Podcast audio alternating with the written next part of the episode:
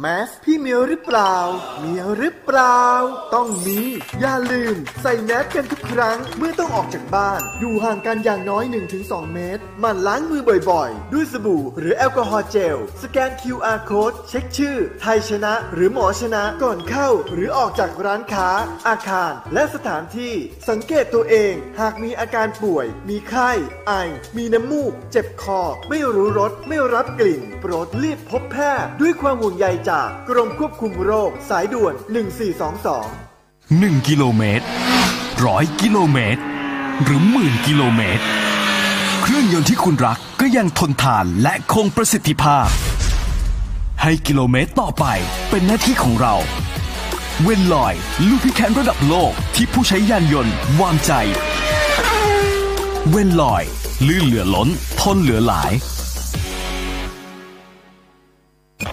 เตรียมกลับมาพบกับสองคนข่าวที่คนไทยคุ้นเคย ต้นแบบการเล่าข่าวที่ย่อยได้ง่าย ได้อัธรสครบประเด็นที่คนไทยต้องรู้ กนกรัฐวงศกุล และธีระธัญญาภัยบูรณ์ในรายการ เช้าข่าวเข้ม เข้มกันทุกเช้าวันจันทร์ ถึงศุกร์เวลา 8นาฬิกา40 นาทีถึง 10นาฬิกาทางมิติข่าว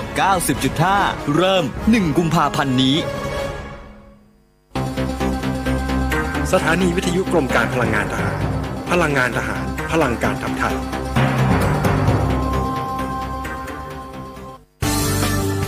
รายการ Insider Talk โดยธนงขันทองและทีมงาน น้ำมันเครื่องเวลลอย เวลลอย ลื่นเหลือล้น ทนเหลือหลาย อรุณสวัสดิ์ท่านผู้ฟังทางมิติข่าว 90.5 ครับได้เวลาของรายการ Insider Talk วันนี้เราพบกันเช้าวันอังคารที่ 2 กุมภาพันธ์ 2564 อยู่กับผมกิตติดิษฐ์ธนดิษฐ์สุวรรณนะครับ ท่านผู้ฟังครับวันนี้รายการของเราจะเป็นเรื่องอื่นเรื่องใดไปไม่ได้เลยนะครับ นอกเหนือไปจากกรณีเหตุการณ์ช็อกโลกที่เกิดขึ้นเมื่อช่วงเช้าวานนี้ที่ประเทศเมียนมา ประเทศเพื่อนบ้านของไทยเรา มีพรมแดนติดกันมากที่สุดเนี่ยนะครับ ก็คือเหตุการณ์ที่มีการ รัฐประหารเกิดขึ้นนะกว่าที่กองทัพเมียนมานะฮะจะออกมายืนยันว่ามีการ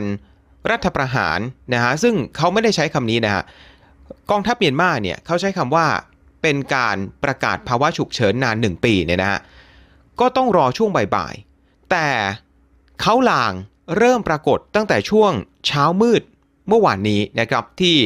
กองทัพ เมียนมาเนี่ยนะฮะมีการไปควบคุมตัวตั้งแต่นางองซานซูจี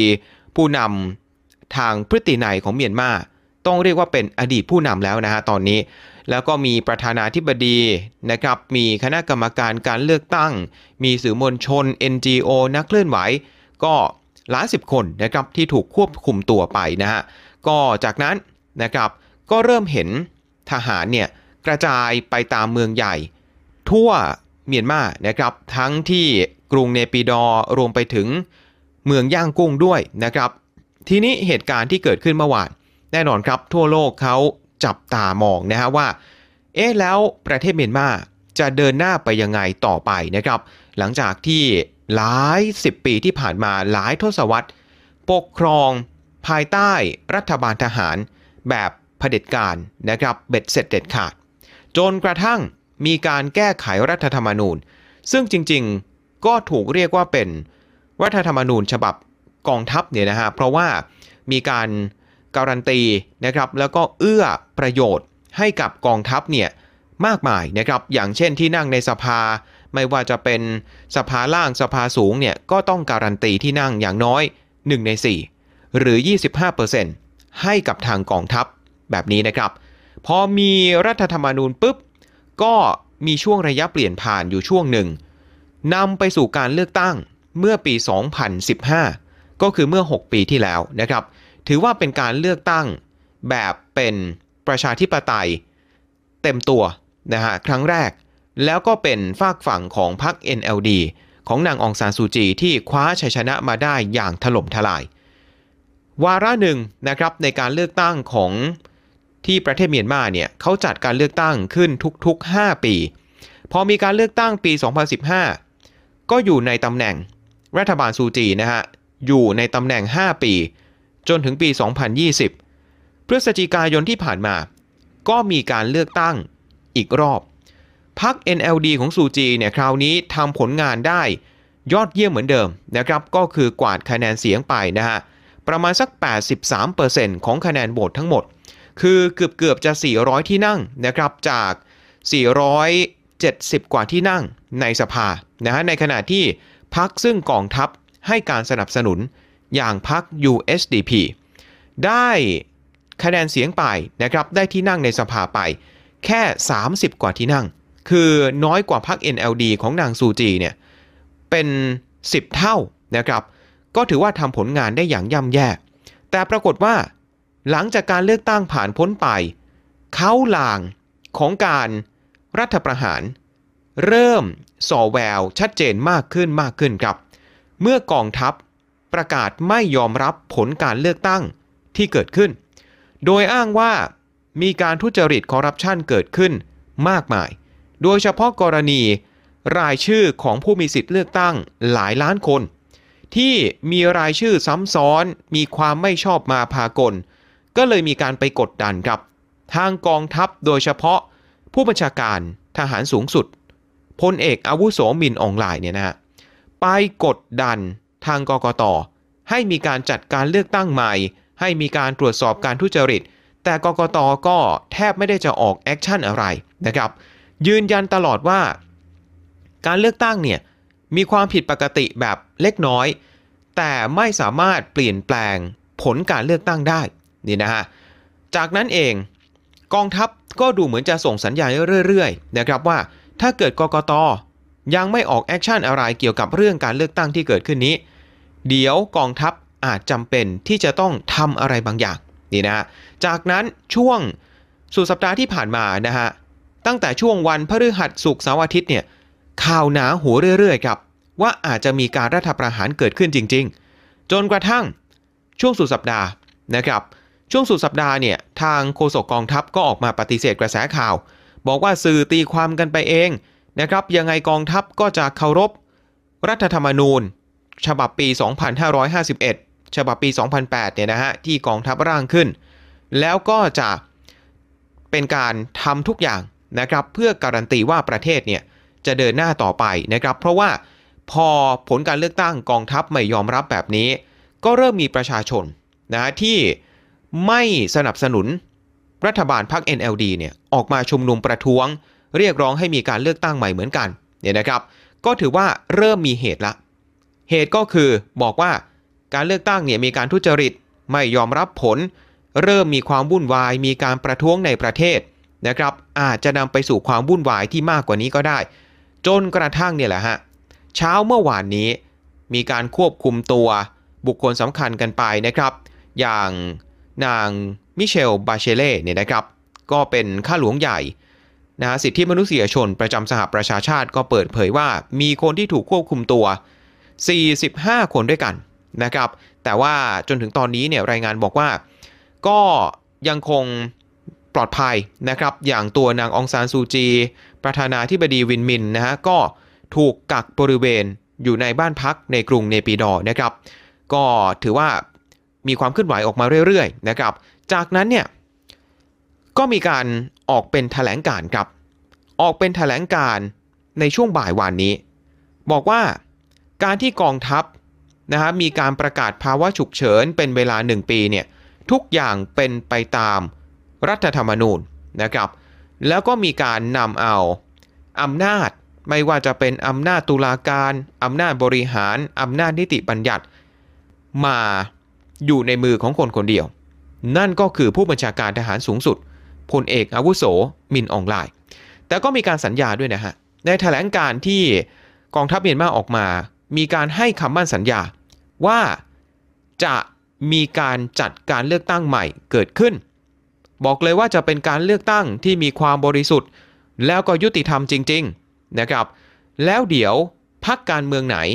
ที่ชนะการเลือกตั้งครั้งต่อไปนี้ เดี๋ยวกองทัพก็จะส่งมอบอำนาจให้เองนะครับ แต่ก็เป็นที่น่าสังเกตเหมือนกันว่าในแถลงการณ์ฉบับนี้ กองทัพไม่ได้ระบุไทม์ไลน์ชัดเจนนะครับ หรือว่ากรอบเวลาที่ชัดเจน ว่าการเลือกตั้งที่กองทัพสัญญาว่าจะจัดขึ้นนั้น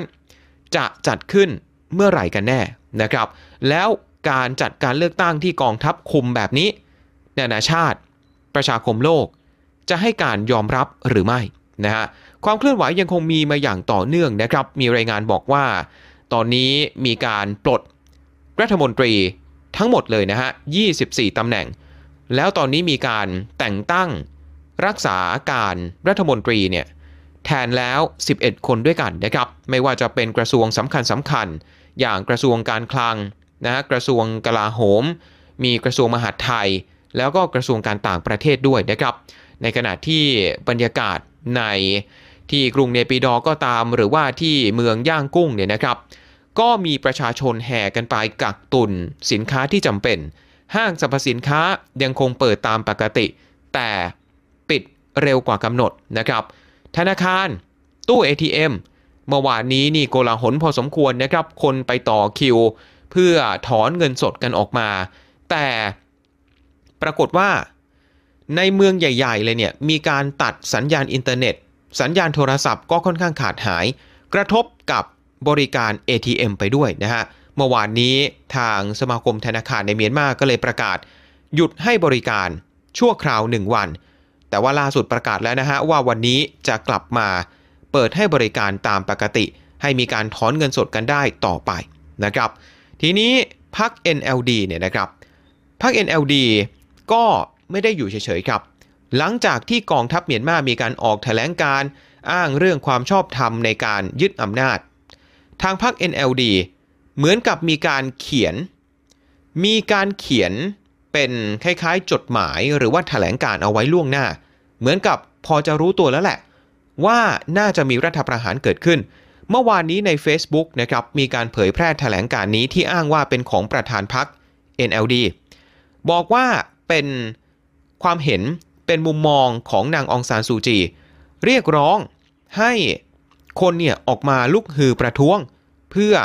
แสดงออกถึงการไม่ยอมรับในการยึดอำนาจของกองทัพ แต่จนถึงตอนนี้นะครับ ยังคงไม่สามารถพิสูจน์ได้ว่าแถลงการที่อ้างว่าออกมาจากประธานพรรค NLD นั้น เป็นของจริงหรือไม่นะครับนางองซานซูจี เห็นด้วยไหม สนับสนุนไหมกับแถลงการฉบับที่ออกมานี้ที่บอกว่าให้ประชาชนเนี่ยลุกหือประท้วงนะครับ ยังคงไม่สามารถพิสูจน์ได้ แต่ก็มีรายงานออกไปทั่วโลกนะครับ ก็ต้องติดตามกันต่อว่าสรุปแล้วเนี่ยถ้อยคำที่ออกมามันจริงหรือว่าไม่จริงนะครับ แต่ว่าถ้าเป็นจริง ๆ ตามนี้ที่ออกมาเรียกร้องให้คนประท้วง ก็อาจจะนะฮะส่งสัญญาณ ได้ว่าสังคมเมียนมาอาจจะเกิดความวุ่นวายได้ต่อจากนี้ ถ้าเกิดฝ่ายหนึ่งฝ่ายใดยังคงไม่มีฝ่ายใดยอมกันและกันนะครับอะทีนี้ครับก็มาดูนะฮะมาดูรัฐธรรมนูญของเมียนมากันหน่อยครับ ที่กองทัพนะครับเขาบอกว่าการยึดอำนาจหรือว่าการประกาศภาวะฉุกเฉินนาน 1 ปีเนี่ยทางกองทัพบอกว่าก็เคารพรัฐธรรมนูญ ฉบับปี 2008 ถามว่าจริงไหม จริงนะครับ ในรัฐธรรมนูญของเมียนมาที่เขียนขึ้นโดยกองทัพ มีการระบุอย่างน้อยเนี่ยสองมาตราด้วยกัน คือมาตรา 417 แล้วก็มาตรา 418 วงเล็บ A เอาไว้ เปิดช่องให้มีการก่อรัฐประหารนะครับ โดยตั้งแต่สมัยที่มีการร่างรัฐธรรมนูญฉบับนี้ขึ้นมาแล้วครับ ถูกวิพากษ์วิจารณ์ว่า เป็นการเขียนเปิดช่องไว้ขนาดนี้ สักวันหนึ่ง ยังไงกองทัพก็จะต้องใช้ช่อง ตามกฎหมายตรงนี้นี่แหละ ในการยึดอำนาจ ซึ่งในที่สุดก็เกิดขึ้นแล้วจริง ๆ นะครับ มาดูกันครับว่า 2 มาตรานี้เขาบอกไว้ว่ายังไง มาตราแรกครับที่จะพาไปดูคือมาตรา 417 คือบอกว่า ประธานาธิบดีครับ สามารถประกาศภาวะฉุกเฉิน ทั่วประเทศนาน 1 ปีได้ หากมีความพยายามนะครับของใครกลุ่มใดกลุ่มหนึ่งที่จะไปยึดอำนาจ อธิปไตยนะครับ โค่นล้มนะฮะทำให้เกิดความไม่สงบ ความรุนแรง ใช้วิธีการที่ไม่ถูกต้องนะครับทำให้เกิดการสลายตัวของสหภาพเมียนมาทำลายความเป็นปึกแผ่นของชาติแบบนี้ ก็สามารถประกาศภาวะฉุกเฉินได้นะครับ แต่มีแต่ด้วยนะฮะ ในมาตรา 417 นี้เนี่ยบอกว่าประธานาธิบดีก่อนที่จะประกาศภาวะฉุกเฉินได้นั้น ต้องไปปรึกษาหารือกับกองทัพก่อนครับ กลายเป็นว่าในเหตุการณ์ที่เกิดขึ้นเมื่อวานนี้ ประธานาธิบดีวินมินที่เป็นพันธมิตรของซูจีถูกปลดนะครับ แล้วให้รองประธานาธิบดีในโคต้าของกองทัพ ก็คือมินซวยนะครับที่เป็นอดีตทหารยศพลโทเนี่ยขึ้นมาเป็นรักษาการประธานาธิบดีแทน ถ้าไปดูกฎหมายมาตรา 417 แบบนี้นั่นก็เท่ากับว่า รักษาการประธานาธิบดี ก็คือมินซวยเนี่ยเหมือนกับไปปรึกษาหารือกองทัพ แล้วก็ประกาศภาวะฉุกเฉินทั่วประเทศ แล้วยังไม่หมดแค่นี้ครับ มีอีกมาตราหนึ่งซึ่งเอื้อให้ผู้บัญชาการทหารสูงสุด คุมอำนาจไว้กับตัวอย่างเบ็ดเสร็จเด็ดขาด ก็คือมาตรา 418 วงเล็บ A ครับ มาตรา 418 วงเล็บ A นั้นบอกว่าถ้าเกิดมีการประกาศภาวะฉุกเฉิน ตามมาตรา 417 ไปแล้ว ประธานาธิบดีครับจะต้องถ่ายโอนอำนาจทั้งนิติบัญญัติ บริหารและตุลาการ ให้กับผู้บัญชาการทหารสูงสุด จนกว่าที่จะฟื้นฟูสถานการณ์ กลับมาเป็นปกติได้ ในขณะที่สภานิติบัญญัติแห่งชาตินะครับ บรรดาสสทั้งหมดก็จะถูกระงับการปฏิบัติหน้าที่ รัฐสภาจะถูกยุบโดยอัตโนมัติ นับจากวันที่ประกาศภาวะฉุกเฉิน นี่นะฮะก็ถือว่าเป็นการรัฐประหารที่เกิดขึ้นภายใต้เงื่อนไขของกฎหมาย อาจจะเรียกแบบนี้ก็ได้ ไม่เหมือนกับกรณีประเทศไทยนะครับ ที่เวลามีรัฐประหารเนี่ยจะเป็นการฉีกรัฐธรรมนูญ ก็จะต้องมีการไปตั้งไปร่างไปเขียน ฉบับใหม่ขึ้นมา แต่ว่าของเมียนมาที่เกิดขึ้นนี้ กองทัพบอกว่ารัฐธรรมนูญยังอยู่เหมือนเดิม เพียงแค่ใช้กฎหมายตามที่รัฐธรรมนูญเปิดช่องให้ ในการประกาศภาวะฉุกเฉินเท่านั้นเองนะครับ แต่แน่นอนฮะโลกตะวันตก องค์การสหประชาชาตินะครับ สหรัฐ EU แล้วก็อีกมากมายหลายประเทศ ต่างก็ประนามเหตุการณ์ที่เกิดขึ้น มองว่าไม่ว่าจะถูกต้องไม่ถูกต้องเป็นไปตามกฎหมาย เป็นไปตามรัฐธรรมนูญหรือไม่อย่างไร ดูจากการกระทำก็เรียกได้อย่างเต็มปากเต็มคำว่าเป็นการก่อรัฐประหาร ในขณะที่ กลุ่มประเทศอาเซียนนะครับ ก็ยังคงความเป็นอาเซียน ยังไงอย่างนั้นนั่นก็คือ การยึดหลักการไม่แทรกแซงกิจการภายในของกันและกันนะครับ ทั้งไทยทั้งกัมพูชา ทั้งฟิลิปปินส์ก็ออกมาพูดลักษณะนี้ บอกว่าเป็นเรื่องภายในของเขา เราไม่ควรไปยุ่ง มากที่สุดเลยก็คือการออกมาพูดนะฮะโดยทางสำนักงานเลขาธิการอาเซียนที่อินโดนีเซียเนี่ย ก็เรียกร้องให้ทุกฝ่ายเคารพกฎหมาย หาทางออกกันอย่างสันติวิธีมากที่สุดก็แค่นี้นะครับหรืออย่างกรณีของประเทศสิงคโปร์นะที่มีการออกแถลงการ บอกว่าแสดงความวิตกกังวล แรงที่สุดละก็จะประมาณนี้นะครับ ในขณะที่ประเทศจีนเนี่ยก็เรียกร้องครับให้ทุกฝ่ายในเมียนมานั้นเคารพรัฐธรรมนูญ แล้วก็อยากจะให้เหตุการณ์เนี่ยคลี่คลายโดยสันตินะครับ แต่แทนที่จะใช้คำว่าประนาม เหมือนอย่างกรณีโลกตะวันตก จีนซึ่งเป็นพันธมิตรที่ใกล้ชิดมากๆของเมียนมาโดยเฉพาะใกล้ชิดกับกองทัพ ใช้คำว่า noted ไม่ใช่ condemn ฮะใช้คำว่า รับทราบเหตุการณ์ที่เกิดขึ้น ไม่ได้ใช้คำว่าประนาม จีนก็ยังคงยืนหยัดนะฮะเคียงข้างเมียนมาจนถึงปัจจุบัน วันนี้จับตาครับ เรื่องเมียนมาจะถูกยกระดับขึ้นในเวทีโลกหรือไม่ วันนี้คณะมนตรีความมั่นคงแห่งสหประชาชาติ ที่มีสมาชิก 15 ประเทศ จะมีการประชุมกันนัดฉุกเฉินนะครับ โดยประเทศอังกฤษ ซึ่งทำหน้าที่เป็นประธานหมุนเวียนในปัจจุบัน เรียกประชุมด่วนครับ จาก 15 ประเทศนี้ จับตา 5 ประเทศที่เป็นสมาชิกถาวร และมีอำนาจวีโต้นั่นก็คือสหรัฐ อังกฤษ ฝรั่งเศส รัสเซีย แล้วก็ประเทศจีนามว่าทำไมต้องจับตา 5 ประเทศนี้ เพราะที่ผ่านมาครับ เมียนมาไม่ได้เพิ่งจะมา ถูกกดดันจากประชาคมโลก ที่ผ่านมาเคยถูกคว่ำบาตรมาแล้วหลายรอบ เคยมีการพยายามที่จะออกแถลงการประนาม อย่างเหตุการณ์เมื่อไม่กี่ปีที่ผ่านมาท่านผู้ฟังก็น่าจะยังจำกันได้นะครับ นั่นก็คือเหตุการณ์เกี่ยวกับการอบพยพนะฮะลี้ภัยครั้งมโหฬารของชาวโรฮิงญาที่มีการ กล่าวหานะครับกองทัพเมียนมาว่ามีการฆ่าล้างเผ่าพันธุ์เนี่ยนะฮะมีความพยายามจากที่ประชุมคณะมนตรีความมั่นคงของ UN หลายต่อหลายครั้งที่จะประนามที่จะออกมาตรการกดดันกองทัพเมียนมาแต่แทบจะไม่เคยทำสำเร็จเลยครับ เพราะมีประเทศจีนนี่แหละฮะมีประเทศจีนที่เป็นพันธมิตรสำคัญของเมียนมายกมือใช้สิทธิ์วีโต้ช่วยเมียนมามาโดยตลอด โดยที่มีรัสเซียแอบ หนุนหลังจีนแบบเงียบๆ อีกทีหนึ่งเนี่ยนะเพราะฉะนั้นวันนี้ในการประชุม UN ก็จับตาครับ ถ้าเกิดจะมี action อะไรออกมา ดูว่าจีนจะเคลื่อนไหวช่วยเหลือเมียนมาอย่างที่ผ่านมาหรือไม่ ในขณะที่สหรัฐอเมริกาล่าสุดประธานาธิบดีโจไบเดนออกมาเคลื่อนไหวแล้วนะครับ โดยไบเดนนั้นออกมาเป็นแถลงการณ์ครับขู่เลยฮะ บอกว่าเมียนมา อาจจะเจอกับมาตรการคว่ำบาตรจากสหรัฐอีกครั้งหนึ่ง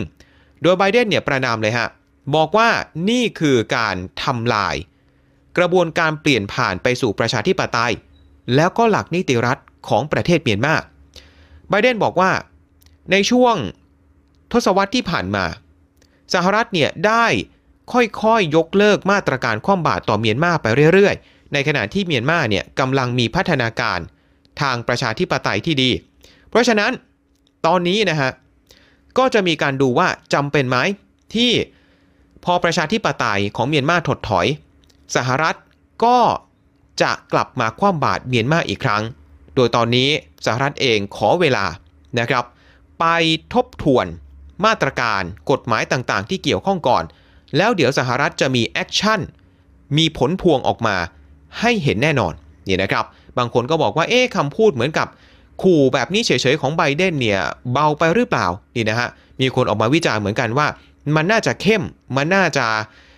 มีถ้อยคำหรือว่ามาตรการอะไรที่รุนแรงมากกว่านี้ ตอนนี้เหมือนยื้อไปก่อนนะครับ ถ้าลองย้อนกลับไป รัฐบาลของอดีตประธานาธิบดีบารักโอบามาครับ ซึ่งโจไบเดนเป็นรองประธานาธิบดีเนี่ยนะฮะเป็นรัฐบาลชุด แรกที่เริ่มผ่อนคลายมาตรการคว่ำบาตรของเมียนมาในปี 2011 ครับ หลังจากที่กองทัพเมียนมาเนี่ยเริ่มที่จะผ่อนคลายนะฮะแล้วก็มีการปฏิรูปประเทศ เดินหน้าไปสู่การเลือกตั้งตามระบอบประชาธิปไตย จนกระทั่งในปี 2016 ครับ หลังจากที่มีการเลือกตั้งเรียบร้อย ซูจีได้เป็นรัฐบาลเรียบร้อย โอบามาก็ประกาศนะครับ ยกเลิกมาตรการคว่ำบาตรที่เหลือแทบทั้งหมด ต่อเมียนมา แต่พอมาถึงปี 2019 นะครับ มาในยุคของรัฐบาลประธานาธิบดีโดนัลด์ทรัมป์เนี่ย มีการคว่ำบาตรเหมือนกันฮะ แต่ไม่ได้คว่ำบาตรเมียนมาทั้งประเทศ แต่คว่ำบาตรเป็นคนๆไป เป็นการคว่ำบาตรในพล 4 นายด้วยกันนะครับ ซึ่งหนึ่งในนั้นก็รวมไปถึงพลเอกอาวุโสมินอ่องหล่ายด้วย บอกว่าเป็นผู้ที่มีส่วนต้องรับผิดชอบ กรณีการละเมิดสิทธิมนุษยชน ชาวโรฮิงญา และกลุ่มชนกลุ่มน้อย กลุ่มชาติพันธุ์ต่างๆ ในเมียนมานะครับ แล้วก็ไม่ใช่แค่สหรัฐเท่านั้นครับที่จะมี action มีมาตรการตอบโต้เมียนมาออกมานะครับ ในแถลงการณ์ฉบับเดียวกันนี้ของโจไบเดนมีการเรียกร้องครับ เรียกร้องไปยังประชาคมโลกด้วย บอกว่าให้แสดงตัว ออกมาร่วมกันกับสหรัฐในการที่จะรวมเสียงเป็นหนึ่งเดียว เพื่อกดดันกองทัพเมียนมา แน่นอนฮะ เหตุการณ์ที่เกิดขึ้น เพียงไม่กี่สัปดาห์ หลังจากที่ไบเดนสาบานตนรับตำแหน่งเป็นประธานาธิบดีสหรัฐคนใหม่เนี่ยเหตุการณ์ในเมียนมานี้จึงถือเป็นความท้าทาย เป็นภารกิจ เป็นงานหิน เป็นบททดสอบ ชิ้นแรกเลยนะฮะชิ้นแรก ๆ เลยของไบเดนในแง่ของนโยบายการต่างประเทศ ในขณะที่สมัยรัฐบาลของโอบามาเนี่ยบอกว่านี่คือผลงานชิ้นโบแดงชิ้นหนึ่งที่ทำให้เมียนมา ก้าวไปสู่ประชาธิปไตย แต่พอมาถึงยุคของประธานาธิบดีไบเดนได้ไม่กี่วัน เมียนมากลับไปสู่การปกครองโดยกองทัพอีกแล้วนี่นะฮะก็ต้องจับตาครับว่าไบเดนเนี่ยจะแข็งกับเมียนมาขนาดไหน เพราะว่าเมียนมาเองอย่างที่บอกครับ มีจีนหนุนหลังอยู่ โดยเฉพาะกองทัพมีความสนิทสนมใกล้ชิดกับจีน การคานอำนาจ เหมือนกับเป็นเวทีประลองทางการทูตอีกแล้ว ระหว่างสองมหาอำนาจ ก็คือสหรัฐกับจีนเนี่ย